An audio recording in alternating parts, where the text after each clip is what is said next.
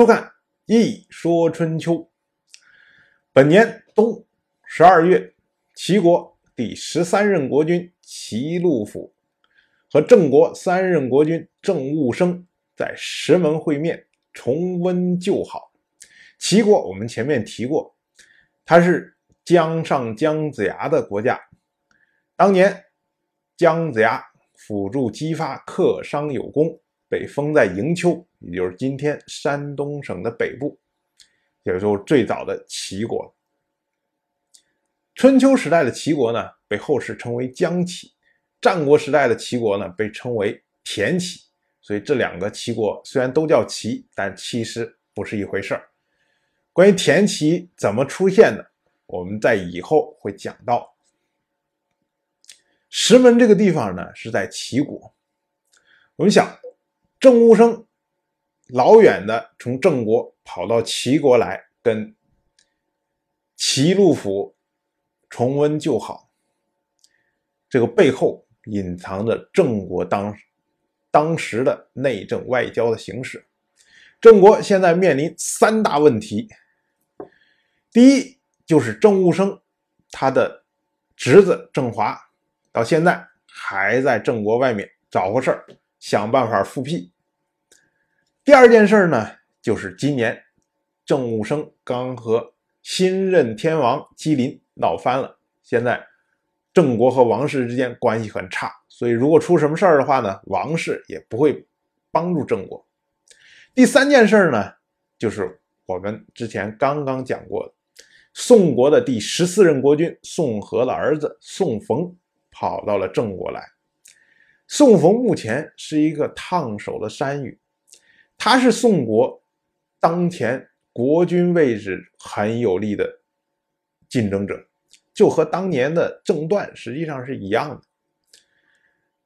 那么对于郑务生来说呢？郑务生认为他奇货可居，因为郑务生野心勃勃呀，他还希望能够通过宋冯，然后扶植一个亲郑的宋国。三大问题对于郑国来说，随时都有可能爆发，所以呢，未雨绸缪，郑武生要找一个帮手。石门之会看来平平常常，但是它却直接导致了春秋初年两大政治集团的形成。这是第一，就是齐郑集团；另外一个集团呢，就会在明年形成。这就跟我们二战的时候。一边是北约，一边是华约，是一样的。而《春秋》的作者就是鲁国，恰恰是夹在两个政治集团之间，何去何从，就要看鲁姑息的选择。或许呢，是因为这个石门之会啊太过顺利，所以郑武生在回城的路上哼着小曲儿。信马由缰，没注意地上有这么大个大石头，然后车咔嚓压过去，啪！郑武生发生了车祸。他发生车祸的这个地方呢，是在今天山东长清县和平阴县交界的地方，旁边有一条重要的水道，叫做济水。济水在古代被称为天下四堵之一，也就是江、河、淮、淮、济四堵。古人在祭祀天地日月之后，就会记录，就会接着祭祀五岳和四堵，就可以想象四堵的重要性。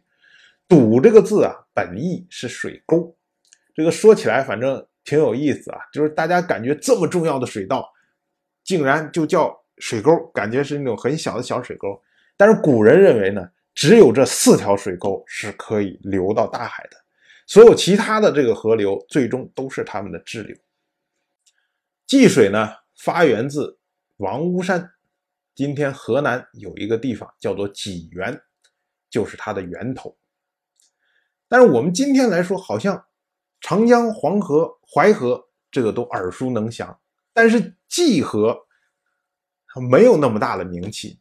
原因是因为济水这条水系太过温柔，相对于黄河来说，黄河一暴怒起来，就把积水的水道都给兼并掉了。所以今天黄河下游的水道，大多数都是当年济水的河道。